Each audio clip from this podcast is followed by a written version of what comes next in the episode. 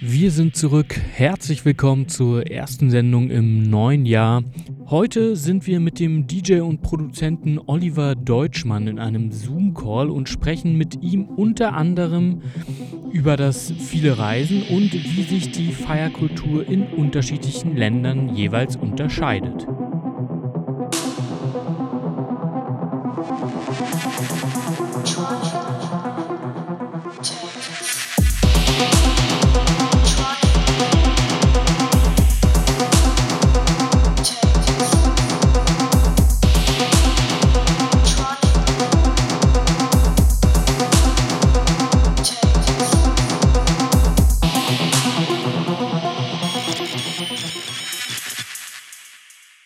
Willkommen zurück hier im neuen Jahr bei Tronic Tales und ähm, fett, dass ihr wieder eingeschaltet habt nach der kleinen Pause und ich hoffe, ihr seid gut reingerutscht. Wie war es denn bei dir, Georg?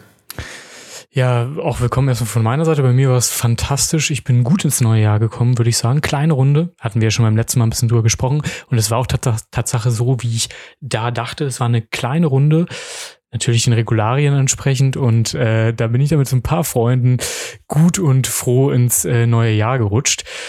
Wir sind heute nicht alleine. Wir sind heute das erste Mal Tatsache per Zoom ähm, verbunden. Vorher war es ja immer so ein anderer Dienst, den wir genutzt haben. Diesmal aber per Zoom. Und äh, wir sind zu dritt hier in einem Zoom-Raum. Mit uns zusammen, mit Anton und mir, ist nämlich heute bei uns noch zu Gast Oliver Deutschmann. Herzlich willkommen, Oliver. Äh, wie bist du denn ins neue Jahr gekommen? Wie war es bei dir? Ja, hallo. Bei mir war es auch total entspannt und gechillt. Ich hatte keinen Auftritt hier in Deutschland. Ähm, ja, die Feiertage waren total ruhig äh, mit der Familie, Weihnachten und äh, Neujahr auch. Also ich bin, glaube ich, um drei ins Bett, so früh wie noch nie eigentlich an Silvester. äh, wir haben dafür auch eine Flasche Gin leer gemacht davor und das war nicht ganz nett. Ey, wir haben auch Gin leer gemacht, tatsächlich. Natürlich immer am, am, am äh, Auflegen oder, oder weggehen oder raven, aber mhm. das war dieses Jahr nichts. Letztes Jahr glaube ich, mich zu erinnern, war auch nichts, genau. also ja, ich, ich hoffe, das wird dann ähm, Ende diesen Jahres ganz anders wieder für uns alle. Ja, ich wollte gerade fragen, wie ist denn generell bei dir gerade mit der ähm, Corona-Lage? Hast du überhaupt Auftritte oder wirklich gar nicht? Ich hatte ja, wann ging das los? März 2020, ne? Hm. Ja, zwei Jahren knapp.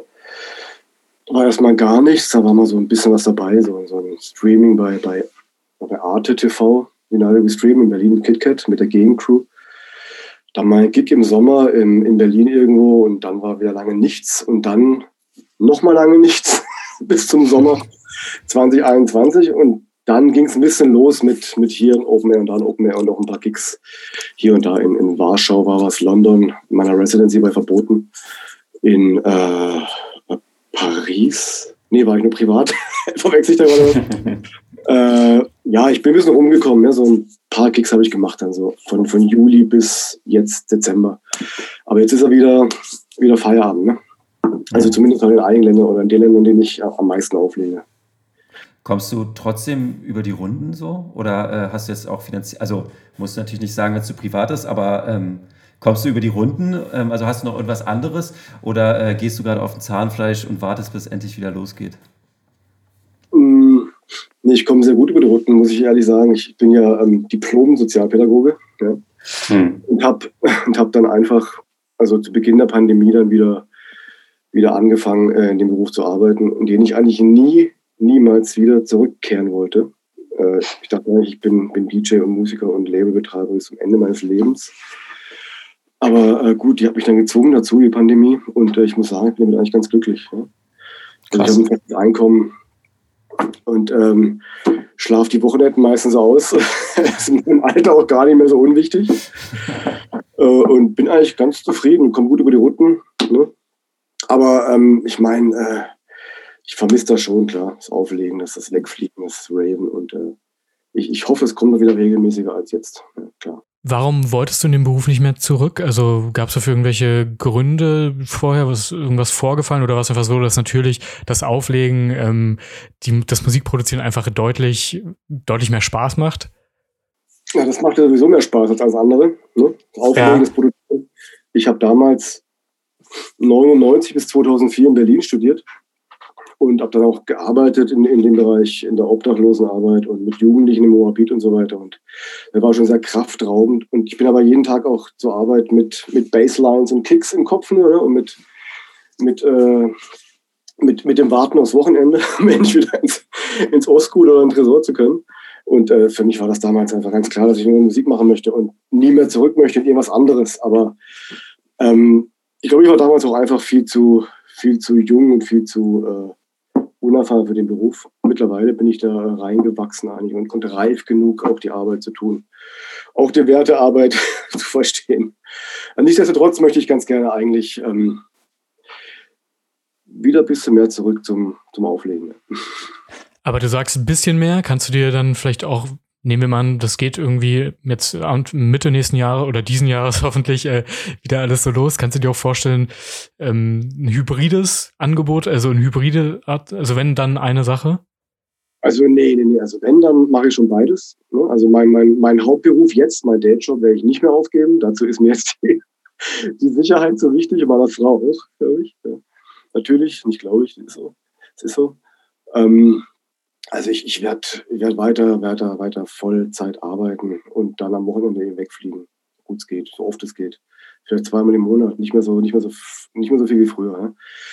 Früher war das ja ganz anders. Da bin ich, ich Donnerstag weg und Sonntag zurück und hatte dann drei, vier Gigs am Wochenende, ne? teilweise mit, mit Long Haul Flights und so und, und also und null Schlaf teilweise und ne, das möchte ich nicht mehr. Ne? Nee, nee. Da bin ich raus irgendwie. Weißt du, wie viele Gigs das ungefähr äh, pro Jahr waren vor der Pandemie? Hast du das ungefähr im Kopf? Ja, so 60 bis 100 Gigs waren das. Das ist bei 54 Wochenenden dann schon entsprechend, also mindestens eigentlich einmal am Wochenende, ne? Ja, also äh, die letzten Jahre war es eigentlich, hatte ich vielleicht im Jahr so drei, vier Wochenenden frei. Ne? Ich, ich, hab, äh, ich war sogar Weihnachten und Silvester immer unterwegs, ne? weil es ging halt irgendwie vor, das Geld verdienen und das, und das, und das, das Feiern. Aber ähm, ja, das war schon heftig teilweise. Ja. Gut, ähm, es war ein Wochenende dabei, da war mal nur ein Kick dabei. Dafür wieder andere mit fünf. da musste man halt durch irgendwie. Aber es hat auch Spaß gemacht. Klar, äh, wir müssen vielleicht, Oliver, nochmal einen kleinen Schritt zurückgehen und nochmal ein bisschen mehr an die Anfänge schauen äh, deines Schaffens. Also du hast ja schon erzählt, du bist 99 nach Berlin gekommen, sagtest du? 98. Ich bin 98. Fürs Studium dann, ähm, wenn ich das richtig entnommen habe? Ich bin ja gebürtiger Schwarzwälder, ja, im Dorf aufgewachsen hier. Und ich wollte einfach nur raus hier, ja, aus der Gegend. Das war mal das Wichtigste, ja. ganz klar, wie, wie, wie die meisten wahrscheinlich, die meisten Kreativen, die ich in Berlin getroffen habe, viele kamen ja aus, aus, aus ländlichen Gegenden und äh, wollten dann nur weg, haben dann was gestartet. Äh, für Studium erstmal nicht, nee. Einfach raus, weg. Das hat sich also dann erst ergeben, das Studium. Ergeben. Ich habe mich halt eingeschrieben und dann habe ich halt studiert und habe es auch zu Ende gemacht. Und ähm, aber im Kopf war ich immer nur äh, im Club. Ja. Auch immer, auch damals schon. Und warst du schon, als du nach Berlin kamst, ähm, so sehr von, von deinem, vom Feiern gehen so auf Techno fokussiert oder hat sich das hier erst noch weiterentwickelt? Ähm, wie war das? Äh, das hat sich in Berlin eigentlich weiterentwickelt. Ich hatte da mal so eine Phase in Berlin, da war ich gar nicht feiern, da war ich studieren. und habe mich darauf konzentriert. Äh, aber bevor ich nach Berlin gezogen bin, war ich auch schon hier in Süddeutschland am Feiern. Ja. Äh, ich war damals sogar im alten Omen äh, bei Sven Feth, freitags mal da feiern. Ja, ich bin schon so alt, ja, tatsächlich. Und ähm, das hat sich dann in Berlin so dann einfach weiterentwickelt, ja. Klar, ich war dann so, wie gesagt, ein paar ein paar Monate oder zwei, drei Jahre mal nicht so, nicht so clubbing-mäßig unterwegs. Aber ähm, ich hatte dann so ein Schlüsselerlebnis. Ein Freund von mir hat damals diese Electronic Love Launch Partys gemacht in Berlin. Der hat damals Leute wie Magda und, und Dinky und so und, und Troy Pierce gebucht, so als diese Minimal Techno war so ziemlich groß war in den Anfänger 2000er. Und da habe ich dann auf einer Bootsparty auf dem Tegeler See, da war ich auch schon Rave natürlich immer, habe ich dann Magda und Dinky auflegen sehen. Und dann ist mir, bin ich, saß ich in der U-Bahn nach, dem, nach der Party und dachte, okay, jetzt hörst du auf zu, äh, zu arbeiten und äh, kaufst dir zwei Turntables und wirst DJ. Scheint ja auch halbwegs funktioniert zu haben, ne? Ja, ich, ich habe ja relativ spät angefangen, diesen, diese Karriere, ne? diesen Karriereweg einzuschlagen. tatsächlich erst mit Ende 20. Ja, und äh, aber es war das, was ich wollte. Und ich dachte, wenn ich das nicht, wenn ich, wenn ich das nicht probiere jetzt, dann bin ich mit irgendwann mit 60 tot unglücklich und sterb an gebrochenem Herzen oder so. und äh, für mich gab es damals wirklich nichts anderes als das. Ne? Ich wollte das unbedingt. Hat, auch, hat dann auch ganz gut funktioniert, wie ich finde. Hätte schlimmer laufen können, auf jeden Fall. Doch, ja. Erinnerst du dich denn noch an deinen ersten Gig? Weißt du noch, wie das war? Ja, natürlich erinnere ich mich dran. Kannst du uns davon ein bisschen erzählen? Also mein, also ich habe damals in, in, Süddeutschland schon Partys organisiert, das waren aber eher so Hardcore-Punk-Partys, ne? Metal. Hab da aufgelegt, jetzt ohne zu mixen oder so. War mein erster richtiger Techno-Gig. Das war in, in Berlin, Prenzlauer Berg, im Ausland-Club Lüchener Straße. Weiß nicht, ob ihr das kennt. Geht's wahrscheinlich gar nicht mehr. Da hat mich ein äh, Bekannter damals eingeladen zu seiner Geburtstagsparty. Und ich habe mir davon ich, fleißig Platten gekauft und so. Mein erster Track war ein Track von Plastic Man, Horton. Ähm, und äh, das war der erste Kick und das war der erste Track. Und die Leute sind gleich sowas von ausgerastet, dass ich dachte, meine, gut, äh, alles richtig gemacht, das mache ich jetzt immer. das war der erste Kick, ja. Der erste professionelle Kick eigentlich. Aber auch unbezahlt noch. Hab dafür, glaube ich, halt Geld, äh, nee, nicht Geld, Quatsch, äh, Bier und Drogen bekommen. Wie lange hat es so gedauert, bis du äh, mal ein bisschen mehr Geld gesehen hast? Weil ich weiß, das ist ja immer unterschiedlich. Und ich habe das Gefühl, manche von den kleineren Künstlern und Künstlerinnen ähm, schaffen gar nicht so richtig den Absprung, mal, ich sag mal, eine gerechte Gage zu kriegen. Also ich weiß, dass das so in meinen Kreisen früher auch immer ein Ding war. so. Ja, welche Gage ist gerecht, ne? Ähm, ja, gut, auch Ermessenssache, aber an den, an den ähm, Gästen halt vielleicht gemessen, so, ne? Ja, ich kann mich gar nicht mehr erinnern, was meine erste Gage war. Ich glaube wahrscheinlich 50 Euro oder 50 Mark. Nehme ich mal an, nee, 50 Euro. Ähm, wo war das denn? Ich glaube, mein, mein erster richtiger professioneller Gig war im alten Tresor noch, im alten Globus. Ich war regelmäßiger Gast im DNS-Plattenladen in Berlin-Mitte, in der alten Schönau, so war es damals noch. Und der Besitzer, wie, hat, wie nannte sich der, der sich nochmal? Der eine war, der eine war Talisman, Tresor-Resident, und der andere hieß hat sich genannt ähm, MGI, glaube ich, und war Globus Resident, hat da Partys gemacht. Habe mich da hingebucht und das war das erste Mal, dass ich, glaube ich, 100 Euro oder 200 Euro Gage gesehen habe. Das war auch ganz witzig. Das war mein erster Tresorkick damals, wie gesagt, und ich habe mich darauf tagelang vorbereitet. Ne, Vinyl damals noch und habe wirklich so ähm, mein komplettes Set, was ich auch dann später im Club gespielt habe, also original wie zu Hause, ne? mhm. zu Hause vorbereitet und äh, die ganzen Pitche und so noch draufgeschrieben. Der erste, erste Platte ging bei null los und dann die zweite, dann muss ich dann zwei, minus zwei runterpitchen mhm. und die nächste dann plus drei. und, um, um, um sicher zu gehen, ne, dass ich da auch wirklich nichts versaue und verkacke und so. Und äh, dann komme ich da hin und äh, draußen sitzen zwei so, so, damals haben wir die Ostraver genannt. und ähm, äh, saßen davor und meinten, hey, wer bist denn du? Jetzt bist der nächste DJ, leg bloß gut auf, es gibt's auf die Fresse, Alter. das war meine Motivation. Aber dann lief es wirklich gut.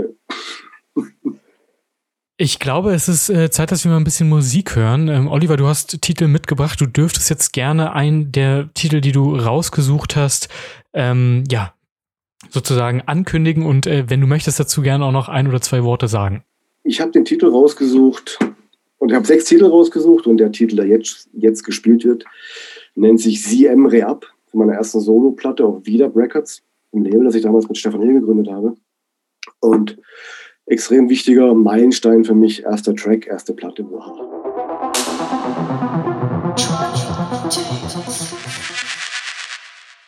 Ihr seid hier auf der 91.0 Alex Berlin oder vielleicht auch auf Spotify, Apple Podcast oder Deezer. Und ihr hört Georg, mich und unseren Gast Oliver Deutschmann, der uns heute exklusiv auf Zoom zugeschaltet ist. Wir haben gerade den ersten Track von Oliver gehört und äh, da hatten wir schon das erste Label gehört und zwar VDub Records, glaube ich. Und ich habe jetzt in deiner Bio allein, glaube ich, VDub, Falkplatz, Slim Audio und G GKNSTR gefunden als ähm, alles Labels, die du quasi selber ähm, etabliert hast bzw. gegründet hast. Sind die denn noch alle aktiv? Nein, äh, Slim Audio äh, sieht so vor sich hin, hat noch einen, hat, noch einen Vertrieb, aber Äh, wird auch vielleicht mal wiederbelebt demnächst, aber ich bin mir nicht ganz sicher. Wiedab ist äh, mittlerweile Geschichte. Wiedab, was ich mit Stefan Hill damals gegründet habe. Falkplatz, mein Solo-Label danach, ist auch Geschichte. Nach, ten, nach, nach zehn Releases. Mhm. Ähm, Slim Audio, wie gesagt, ja, vielleicht. Knister ist auch Geschichte. Also GKNSR kommt von Geknister, der mhm. Sound, die Nadel auf dem, auf dem Label, auf dem Vinyl macht. Noch ein Label gegründet damals, das hieß Berg mit, mit äh, Tristen von, von, von AIM Vinyl. Das lief aber auch nur drei, drei oder vier Releases, drei Releases, glaube ich, dann auch vorbei. Mhm.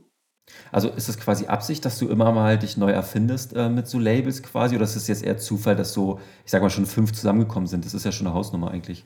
Ja, ich wollte mich immer neu erfinden, klar. Also das erste mit, mit Stefan wieder war relativ erfolgreich. Und äh, aber irgendwann wollte ich auch mal ähm, die, die komplette Entscheidungshoheit einfach über ein Label haben. Deswegen haben wir Fallplatz gegründet. Slim Audio ist dann entstanden mit James Blond, meinem Booker von Sweat Lodge, und äh, Ali Eidelmann, einem anderen Booker, der damals bei Sweat Lodge gearbeitet hat. Das sollte einfach so ein Label sein für, ja, für uns drei, für unsere Idee von, von Label, für, für Release von, von Musikern, Künstlern, die wir mochten damals. Und vor allem von mir selber. um mich selbst zu promoten natürlich. Die Knister war dann so als Vinyl-Only-Label gedacht zuerst. Da hatte ich dann Leute drauf wie, wie Hector Oaks, seine ersten Cadency-Scheiben oder Tess Puntos aus München und habe dann auch so ähm, diverse Aliase von mir veröffentlicht, wie Russian Fact Movement oder Orion, Orion. Ja, das war alles so. Ich, ich wollte nicht immer alles unter Oliver Deutschmann veröffentlichen, weil ich kenne das ja selber, wenn, ich, wenn ich selber Platten kaufe von, von Leuten. Äh, ich möchte nicht irgendwie 20 Jahre lang vom selben Produzenten Namen Platten kaufen. Irgendwann ja, ja, verstehe. langweilig, ja. Und mir ging es dann eben so, dass ich halt eben auch äh, verschiedene Alias haben wollte. Und macht einfach auch Spaß, so rumzuspielen damit mit Namen und anderen Styles und so weiter. Und mit, mit Erwartungshaltung zu brechen und so. Ne? Mhm. Also, halt die, ja? also an alle äh, ZuhörerInnen, die vielleicht ein bisschen verwirrt sind ähm, durch das Digitale, ähm, ist es manchmal ein bisschen verzerrt und kommt später an. Deswegen fallen wir uns hier manchmal so ein bisschen ungewollt ins Wort, aber lasst euch davon nicht verunsichern. Ich wollte einfach nur fragen, ähm, Oliver Deutschmann ist jetzt ja aber schon so dein, so dein Main-Synonym, oder? Also zumindest die anderen hatte ich jetzt vorher noch nicht gehört, aber Oliver Deutschmann, also deinen Namen kenne ich schon eine Weile lang. Also da ist schon so Full Forces darauf, oder? Ja, es ist natürlich, da ist natürlich ähm, Hauptaugenmerk Haupt, äh, auf, dem, auf dem Namen, was dann ein richtiger Name ist, auch kein Künstlername. Ähm, klar, die anderen Alias, wie gesagt, waren halt Spielerei um, um ein bisschen brechen und ein bisschen aus der Langeweile rauszukommen. Und vielleicht wollen nicht immer alle Leute Oliver Deutschmann Tracks kaufen, auch mal vielleicht einen Berg oder einen Go Win Gone oder einen Orion Track oder so. Wo wir gerade allgemein schon bei Labels sind. Also du hast ja auf wirklich vielen Labels veröffentlicht. Um jetzt mal ein paar bekanntere zu nennen, würde ich jetzt erstmal Mode Evolver, Hot Flush, Soma, AIM, äh, Etruria Beat und Mobile nennen. Ich habe bestimmt noch äh, zehn andere Bekannte vergessen. Ja, wie, wie kommt es dazu, dass du auf so vielen Labels veröffentlichst? Ist das einfach Glück oder einfach, weil du schon länger dabei bist? Oder also ich meine, selbst bei ähm, anderen sehr bekannten Künstlern ähm, liest man ja meistens nicht so viele Labels. Das sind ja meist, weiß ich nicht, so drei, vier, wenn du weißt, was ich meine. Also wie kommt es bei dir? Also ähm, hast du einfach so viele Leute kennengelernt oder?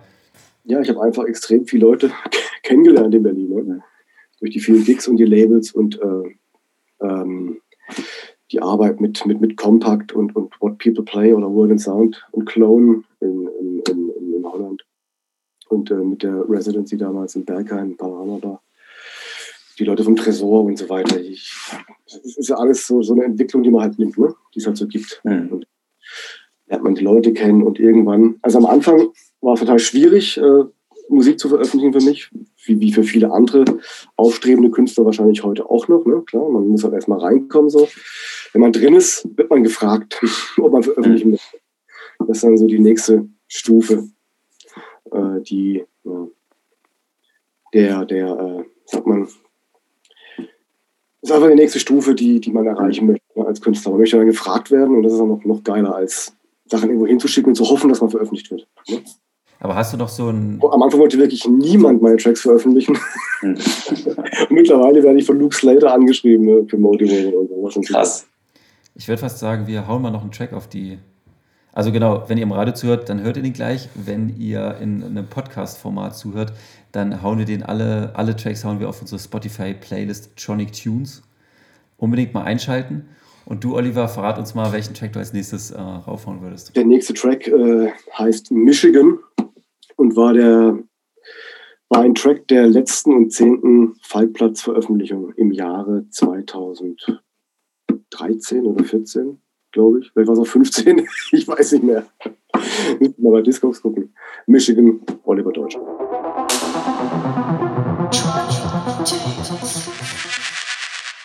Tronic Tales hört ihr hier heute im Radio bei Alex Berlin auf der 91.0 oder aber bei dem Podcast-Anbieter eures Vertrauens. Zu Gast ist heute bei uns in der ersten Sendung des neuen Jahres Oliver Deutschmann. Wir haben heute schon über einige Themen gesprochen. Oliver, eine Frage habe ich noch. Du hast vorhin schon erklärt, dass äh, man so an, wenn man bei verschiedenen Labels veröffentlichen möchte, dass das hauptsächlich durch Kontakte zustande kommt, dass du bei so vielen veröffentlicht hast.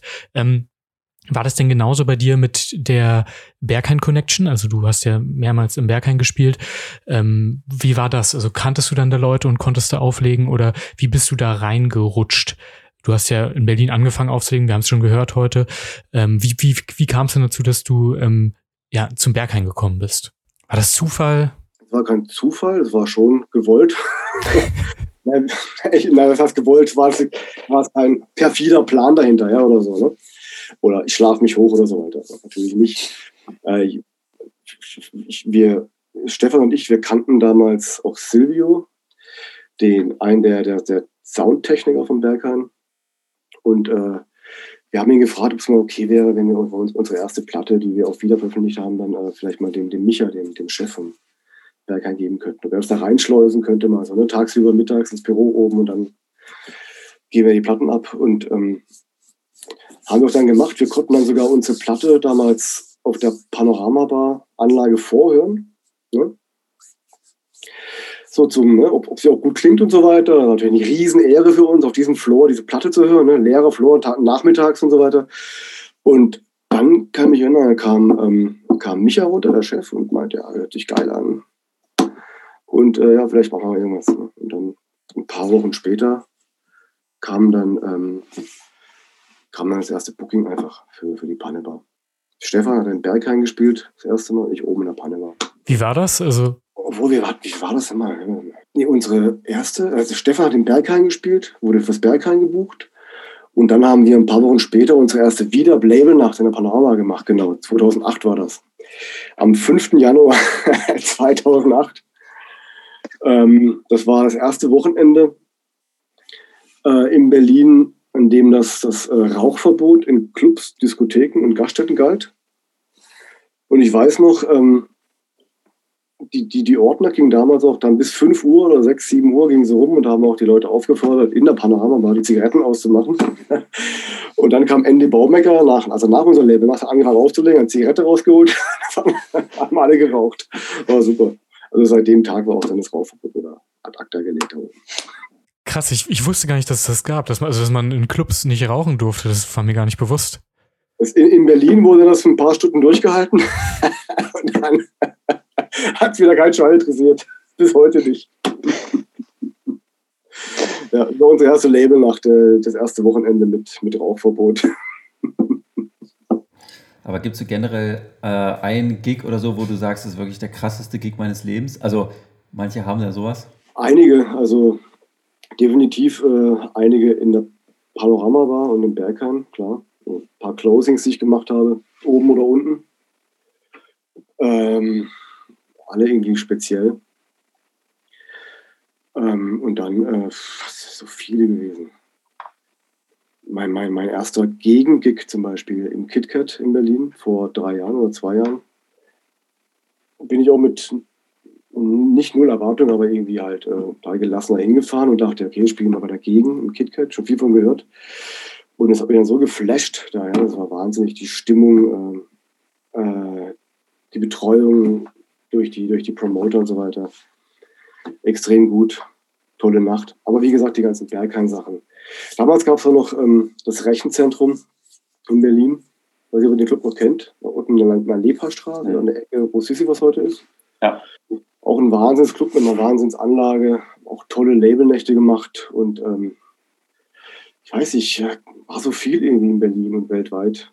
Gute Gigs, die ich hatte. Das ist wirklich beeindruckend. Das habe ich ähm, jetzt in der Vorrecherche gesehen, wo du überall gespielt hast. Also zum einen Berlin in unfassbar vielen un unterschiedlichen Clubs, aber dann auch weltweit ja auch. Also ich will jetzt nicht sagen überall, aber man kann schon den Eindruck bekommen, dass es gefühlt überall war. Also das sind ja wirklich. Australien bisher noch nicht.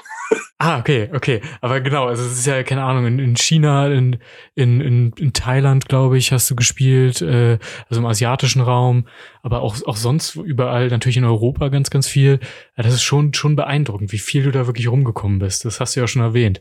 Ähm, wie, wie, wie ist es bei so, bei so langen Reisen? Äh, Versuchst du noch immer noch was von dem Land mitzunehmen? Ist das möglich oder ge äh, gelang dir das nicht? Ähm, wie, wie versuchst du das zu organisieren? Also verbindest du dann solche langen Reisen, gerade wenn es jetzt beispielsweise nach Asien geht oder so, äh, das dann auch noch mit einem Urlaub zu verbinden? Wie ist das? Wie, wie war das? Oder wie war das, besser gesagt? Nee, mit dem Urlaub habe ich es nie verbunden, aber wenn ich jetzt auf längeren, auf längere, längere, auf langer Tour war, zum Beispiel in Asien oder USA, dann spielt man nicht nur einen Gig, ja. man fliegt ja nicht hin für, für einen Gig nach Singapur und fliegt zurück, Kam auch schon mal vor, aber normalerweise fliegst du ja für zwei, drei Wochen nicht dahin. Ne? Und dann sieht man schon was und äh, erlebt schon was. Und dann gibt es auch Promoter, die, äh, die sich dann auch um dich kümmern oder die dir auch dann irgendwelche, weiß ich, äh, Tagestrips organisieren oder so weiter. Du machst das selber. Meistens, wie gesagt, bin ich europaweit eine Nacht irgendwo hingeflogen, für zwei Nächte. Man sieht nicht viel, ne? man, sieht den Club und geht essen und so weiter und hat dann keinen Schlaf und steigt irgendwie übernächtigt und äh, äh, alkoholisiert in ein Flugzeug oder einen Zug. Aber auf längeren Reisen wie durch Südostasien und so weiter oder, oder Südamerika, da siehst du dann schon was, ja. Bist dann zehn Tage da, 14 Tage, hast du noch Zeit, klar, für Ausflüge, wie auch immer. Was war so bisher dein längstes Set eigentlich? Ähm, ich glaube, zehn Stunden in Bergheim, Closing, ja. Und machen zehn Stunden Spaß? Oder hängt man dann auch irgendwann einfach nur noch durch und denkt, ey, ab nach Hause? Nee, man hängt da gar nicht mehr durch. Man hängt nach fünf Stunden einmal durch. und dann äh, macht man weiter und irgendwann äh, ist es ein Selbstläufer. Dann klappt doch alles, weiß ich, wie, wie mal wieder. Ne? Dann mixt perfekt, denkt man zumindest wahrscheinlich. alles läuft und fließt und so. Und bei mir war das zumindest so, ja. Also bei den Bergheim-Closings oder ja, ja. Also zehn Stunden kann man schon machen, klar. Man könnte es nicht jedes Wochenende machen, aber das geht schon mal ein, einmal, einmal im Monat oder alle drei Monate. Aber ist es in vielen, anderen, ähm, in vielen anderen Ländern nicht Standard, dass man nur so eine Stunde bis zwei Stunden spielt? Also je nachdem, wo man ist, aber ich weiß, auf manchen Partys ist es so normal, irgendwie, dass jeder DJ nur so eine Stunde kriegt. Nee, eine Stunde nicht, aber zwei Stunden kriegst du mindestens normalerweise, ja. Es gibt auch mal Gigs mit 90 Minuten, macht irgendwie keinen Sinn, finde ich, aber also meistens spielt man zwei Stunden und Headliner-Slot oder so. Aber ich versuche schon immer, gerade bei, ähm, gerade auf Partys, bei Promoter, bei denen ich schon öfter gespielt habe, auch da mal so einen längeren Gig rauszu, rauszuhandeln. Ne? Ich, ich habe jetzt eine, eine Residency in London, bei Club verboten, so eine Fetisch-Party. Äh, da spiele ich alle drei Monate und da habe ich jetzt den Leuten vorgeschlagen, auch mal vielleicht im Sommer mal acht Stunden zu spielen. Also können sich alle anderen DJs schenken. ich spiele die ganze Nacht, ne? also habe ich schon Bock drauf, ne? macht auch Spaß. Also wie gesagt, weil ich, weil ich finde, dass zwei Stunden irgendwie, man kommt nach vier Stunden das richtig rein, finde ich. Ne? Es fließt erst nach vier, fünf Stunden so richtig. Ne? Und äh, man geht beim zwei Stunden Peak Time doch immer auf Nummer sicher, oder meistens zumindest. Man muss halt die Crowd irgendwie rocken. Ne? Die erwarten auch, dass man, dass man irgendwie äh, auch reinballert, ne, mittlerweile. Oder äh, mittlerweile öfter als früher. Und hat nicht so die Chance, so richtig die, so richtig einzutauchen, ne, so richtig deep zu spielen. Ne. Das kann man aber nach vier, fünf Stunden auf jeden Fall, ne, wenn man die Leute so, dann auch so gefesselt hat. Ja, und äh, äh, wenn es dem Morgen entgegengeht und man immer noch da steht und spielt, ne, dann ist es irgendwie einfacher, die Leute auch äh, zu verballern, ne, als nur in den zwei Stunden von zwei bis vier oder von eins bis drei. Also, also ich spiele am liebsten lange Sets, definitiv. Du hast äh, London gerade schon angesprochen. Ähm, mich würde mal interessieren, was kannst du für Unterschiede zwischen London, also zwischen Feiern gehen in London und äh, Berlin ausmachen? Gibt es da Dinge, die dir auffallen, die herausstechen? Ich meine, London hat ja nun auch eine sehr bekannte und sehr große, sehr gute Clubszene. London hat eine unglaublich große, gute Clubszene. In London ist es einfach ähm, nicht so frei wie in Berlin. Ja?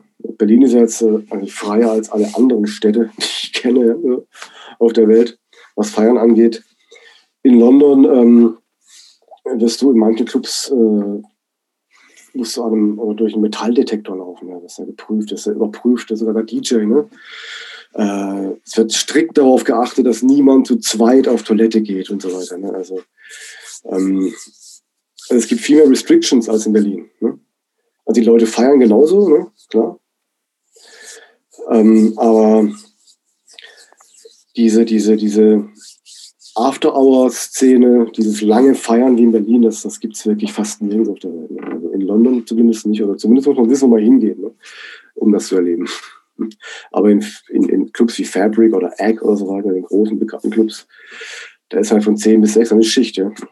Und ähm, lass dir bloß nichts zu Schulden kommen da drin. Ne? bist du gleich raus. Ja? Also so, so, so, frei zu feiern wie in Berlin, das kannst du nirgends einfach. Ne? Das, ist, das ist nicht zu vergleichen. Das, also ja, ich, ich war halt bisher in London zum Beispiel noch nie feiern. Ich hatte jetzt ein paar Freunde, die jetzt in London waren zum Studieren, so für Studienaufenthalte. Die waren dort feiern, die fanden es auch immer alle ganz gut, aber man hat auch berichtet, dass es durchaus alles ein bisschen äh, strenger ist. Dort ist ja, gibt es in London nicht auch sogar eine Sperrstunde für Bars zumindestens, glaube ich, oder? In Teilen von England gibt es die, glaube ich, ne? Oder äh, von, von Großbritannien so gesagt. Ich habe mal in, in San Francisco gespielt, oder das erste Mal, als ich gespielt habe, war nach, nach Scuba, Hot Flush. Und äh, ich habe von zwei bis vier gespielt und vier war vorbei. Und ähm, hatte noch hier so ein Glas Bier, eine Flasche Bier auf meinem Pult, DJ-Pult stehen. Drehe mich kurz um, will wieder zu Bier greifen, steht dann, steht dann ein Plastikbecher. Ne? Da hat jemand meine Flasche Bier, das Bier aus der Flasche in den Plastikbecher gekippt. Weil um zwei Uhr war Schicht mit Alkoholausschank. Ja? Da durfte nicht mal der DJ offensichtlich Bier trinken auf der Bühne. Ja?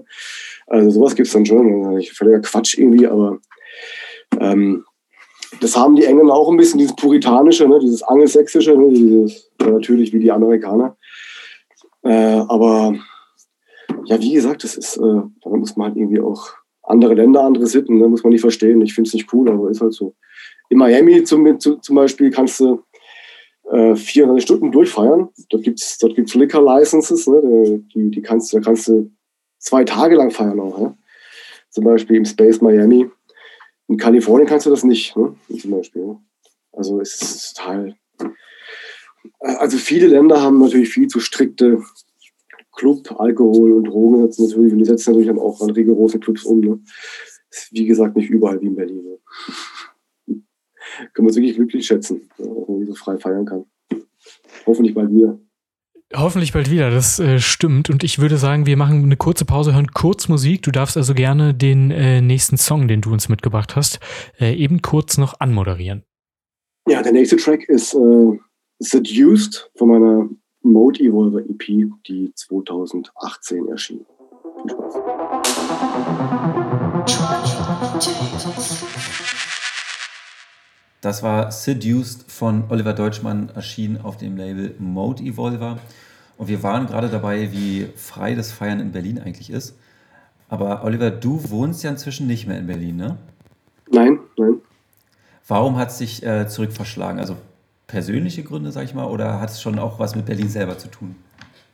Nee, ich hatte ja ich 20 Jahre in Berlin gelebt, 19 Jahre. Und das hatte einfach familiäre Gründe zurückzuziehen in meine Heimat. Ich wohne aber nicht mehr in dem Dorf, in dem ich aufgewachsen bin, sondern in der nächstgrößeren Bezirkskreisstadt, natürlich. Hm. Aber ähm. schon E-Anschluss, ne? Aber wie ist generell so deine Meinung zu Berlin? Ähm, findest du, die Stadt hat sich in den 20 Jahren doll verändert, in denen du, in denen du da warst? Und wie empfindest du es jetzt? Also, das ist, glaube ich, für unsere Zuhörer auch ganz interessant. So. Berlin hat sich ja, verändert sich ja ständig. Ne? Aber ähm, klar hat sich Berlin in den letzten 20 Jahren extrem verändert natürlich nicht zum Guten immer. Ne? Die Mieten, unter denen wir auch damals gelitten haben, natürlich, ne? die, die, Mietsteigerung. Wir mussten damals auch aus unserer, unserer wunderschönen 100 Quadratmeter Bude am Mauerpark ausziehen, weil Investor das übernommen hatte. Und äh, nach Pankow in eine Wohnung ziehen, die doppelt so teuer war, ne? aber nicht in der Stadt war. Ähm, das hat sich auf jeden Fall zum Schlechten verändert, klar. Die Szene, die Szene ist viel größer als früher, man hat viel mehr Möglichkeiten auszugeben. Es gibt mehr Clubs, mehr Touristen. Ich finde super, dass dass es mehr Touristen gibt als früher. Es, für mich als DJ war es immer die Möglichkeit, viel mehr Geld zu verdienen, viel mehr aufzulegen als früher. Ne? Natürlich, klar.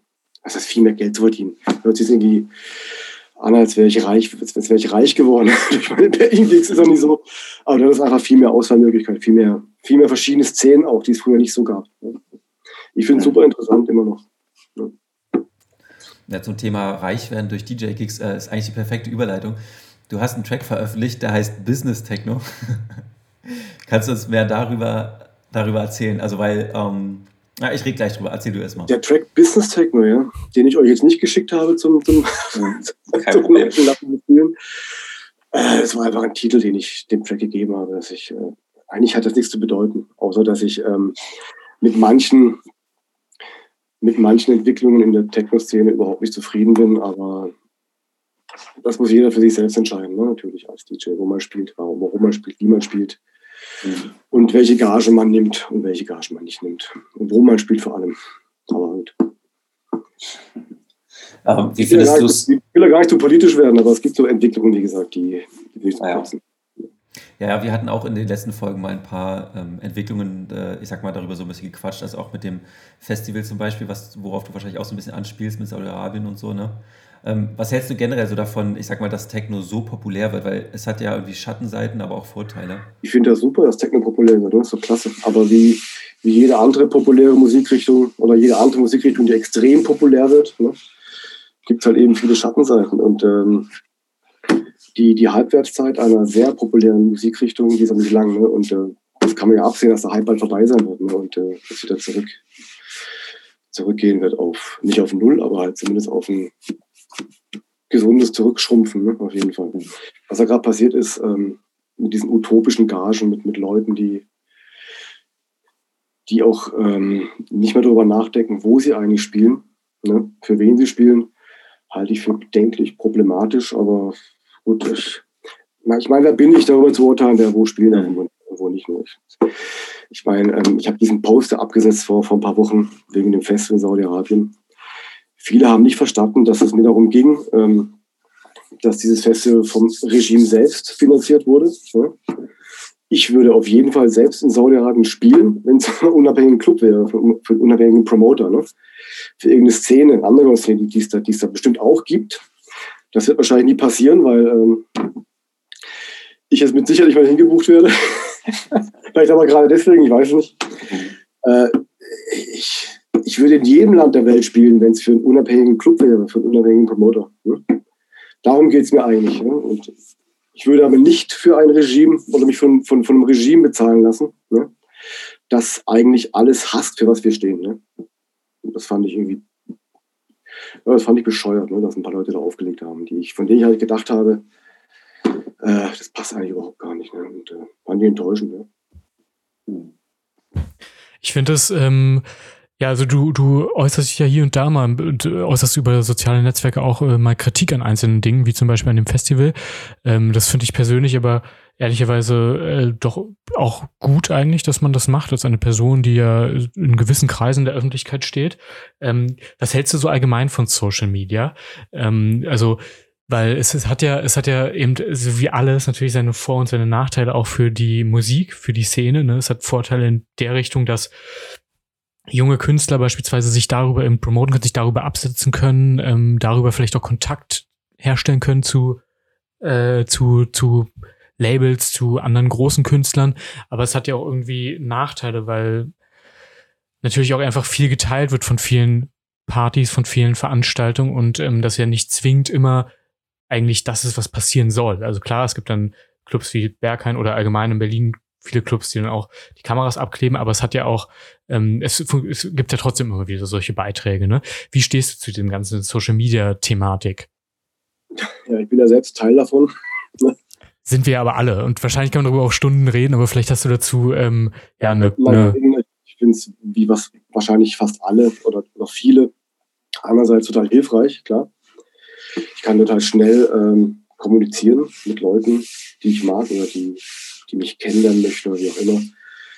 Ähm, sehr direkt natürlich, aber ähm, also ich bewundere immer Leute wie Villa Lobos, ne, natürlich. Der das gar nicht nötig hat, sich da irgendwo einzuklinken oder auf Social Media und bei dem einfach es äh, einfach von selbst läuft. Aber der ist halt auf so einem Level, da braucht es einfach nicht.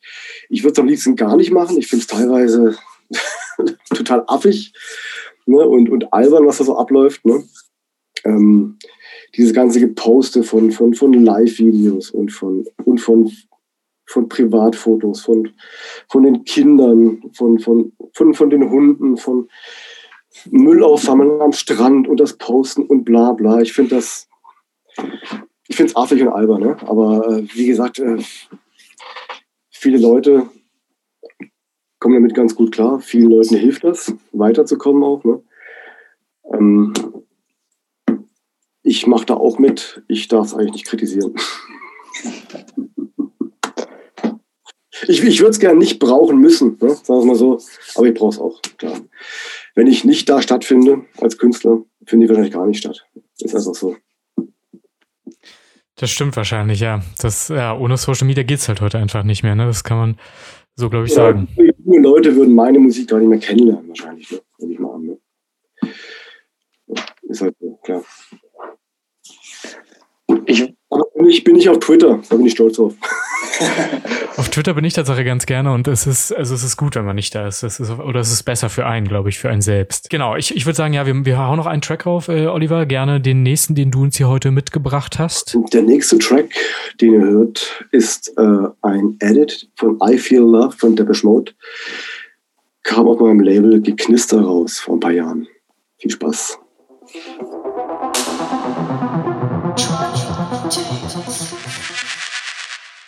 Tronic Tales hört ihr heute zu Gast bei uns zugeschaltet über Zoom ist Oliver Deutschmann. Ähm, Oliver, wir wollen jetzt langsam aber sicher äh, zum Ende kommen und haben zum Abschluss immer noch so, ja, wie nennst die schnellen Fragen, wo es halt so ein paar allgemeinere Fragen gibt, die du wenn du möchtest, schnell beantworten kannst, aber natürlich nicht äh, schnell beantworten musst. Und äh, ich würde da mal mit äh, einer recht einfachen Frage anfangen. Gehst du denn selbst äh, noch feiern? Also jetzt von vor zwei Jahren, als die Pandemie noch nicht war, warst du dort immer auch noch selbst feiern? Du hast ja schon erzählt, du warst da 60 bis 100 äh, Gigs hattest du, also eigentlich jedes Wochenende so gut wie weg. Warst du da selbst noch in Clubs unterwegs? Also nee, nicht mehr an freien Wochenenden, da war ich dann zu Hause. Aber ich habe nach einem Gigs teilweise mal gefeiert, ja klar. Wie produzierst du? Analog oder digital? Äh, beides. Hybrid. Ich habe ein paar Synthes hier und äh, Drumcomputer und ja. Hast du eine Empfehlung an Hardware für unsere Zuhörer? Der Microcore geht immer. ein Synthi. Und ähm, eine andere Hardware-Empfehlung. Zu viel. Ja, kauft euch alle 9, 909 und 303.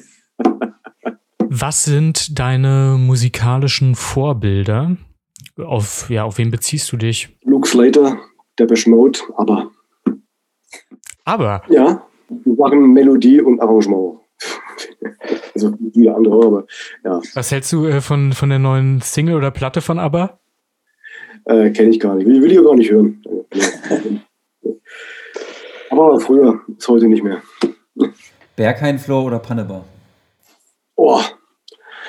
Laboratory. was magst du nicht am Auflegen? Gibt es irgendetwas, was dich stört? Wenn das Bier nicht nachgefüllt wird. Schaust du Serien? Ja. Was ist deine Lieblingsserie im Moment? Kannst du was empfehlen? Mm, Better Call Saul zum dritten Mal. Ja, die ist wirklich, wirklich, wirklich sehr gut.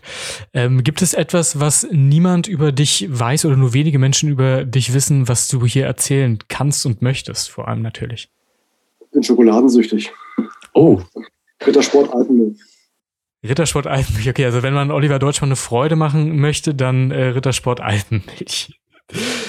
Was hast du noch für Hobbys? Was, was tust du so in deiner Freizeit, wenn du gerade mal nichts zu tun hast? Was habe ich? Habe ich überhaupt Hobbys? Ich habe Kinder, ja? aber habe keine Zeit für Hobbys. ja, das, ja, verstehe ich. Äh, ein Hobby, was ich gerne, was ich, was ich eigentlich ausführlich und oft getan habe, ist in die Sauna gehen und schwimmen, aber während der Pandemie ging es nicht so oft. Jetzt geht es wieder öfter, aber wie gesagt, ich habe Kinder, ich habe nicht Zeit für Hobbys, eigentlich so großartig. In welchem Land willst du noch auflegen, in dem du noch nicht aufgelegt hast? In welchem Land? Mhm. Also ähm, ich habe tatsächlich noch nie. Also ich habe schon mal in Portugal aufgelegt, aber der Kick war furchtbar und nach zehn Minuten vorbei, weil die, die Anlage ähm, Geist aufgab. Ähm, ich hatte dann danach nochmal ein Wochenende, ein Angebot für Wochenende in Portugal in Lissabon, hat nicht funktioniert, weil ich krank wurde. Und dann nochmal die Möglichkeit, in Porto zu spielen. Endlich, da wurde mein Flug annulliert und beim Gig drauf war die Pandemie. Krass. Ich sage das besser, weil ich halb Portugiese bin. Das, äh, das oh. Land meines Vaters ist und ich unbedingt mal in Portugal spielen möchte, aber richtig regulär. Es hat nie funktioniert. Davon träume ich noch heute. Wo würdest du leben wollen, wenn nicht äh, in Deutschland? Also wenn es aus irgendeinem Grund nicht ginge, was wäre so ein Alternativland, wo du sagst, ja, da würde es mir sehr gut gefallen? Irgendwo, wo das Klima mild ist. Portugal vielleicht, ja? Mhm. Das ist, glaube ich, ja, das ist, glaube ich, ein sehr schönes Land zum Wohnen. Das kann ich mir auch gut vorstellen. Hast das Meer, gutes Essen. Ja, vor allem gutes Essen, klar. Kochst du selbst? Ja. Würdest du sagen, du bist gut? Ja. Wenn man meine Familie fragt, ja, würde ich schon sagen, ja. Hast du noch eine Frage, Anton? Eine schnelle nee, ich Frage? Eigentlich, nö, ich wäre jetzt, wär jetzt eigentlich langsam durch. Ich bin äh, auch durch mit meinen Fragen. Dann würde ich sagen, wir kommen langsam zu Ende. Wir hören gleich noch einen Track. Ähm, liebe Zuhörerinnen und Zuhörer, vielen Dank, dass ihr heute mit dabei wart. Vielen Dank natürlich an dich, Oliver, dass du dir heute hier auf dem Freitagabend noch Zeit für uns genommen hast. Und ja, es war, war heute mal eine Aufnahme über, über Zoom. Ähm, wir werden hören, wie es klingt. Ich bin der Meinung, es klingt sicherlich gut. Wir hören uns dann, ähm, liebe Zuhörerinnen und Zuhörer, in zwei Wochen wieder. Und Oliver, du hast jetzt noch einen Song, den du äh, gerne noch anmoderieren darfst. Ja, das ist einer meiner letzten Tracks. Ähm, da kam Ende 21 raus auf dem Label von Gegen, Gegen Records. Delete Religion. Es würde uns allen besser gehen, lassen wir. Fantastische Schlussworte. Vielen Dank, äh, dass du dabei warst. Vielen Dank, liebe Zuhörer und Zuhörer, dass ihr dabei wart. Bleibt gesund, macht's gut und ähm, ja, wir hören uns in zwei Wochen wieder. Tschüss.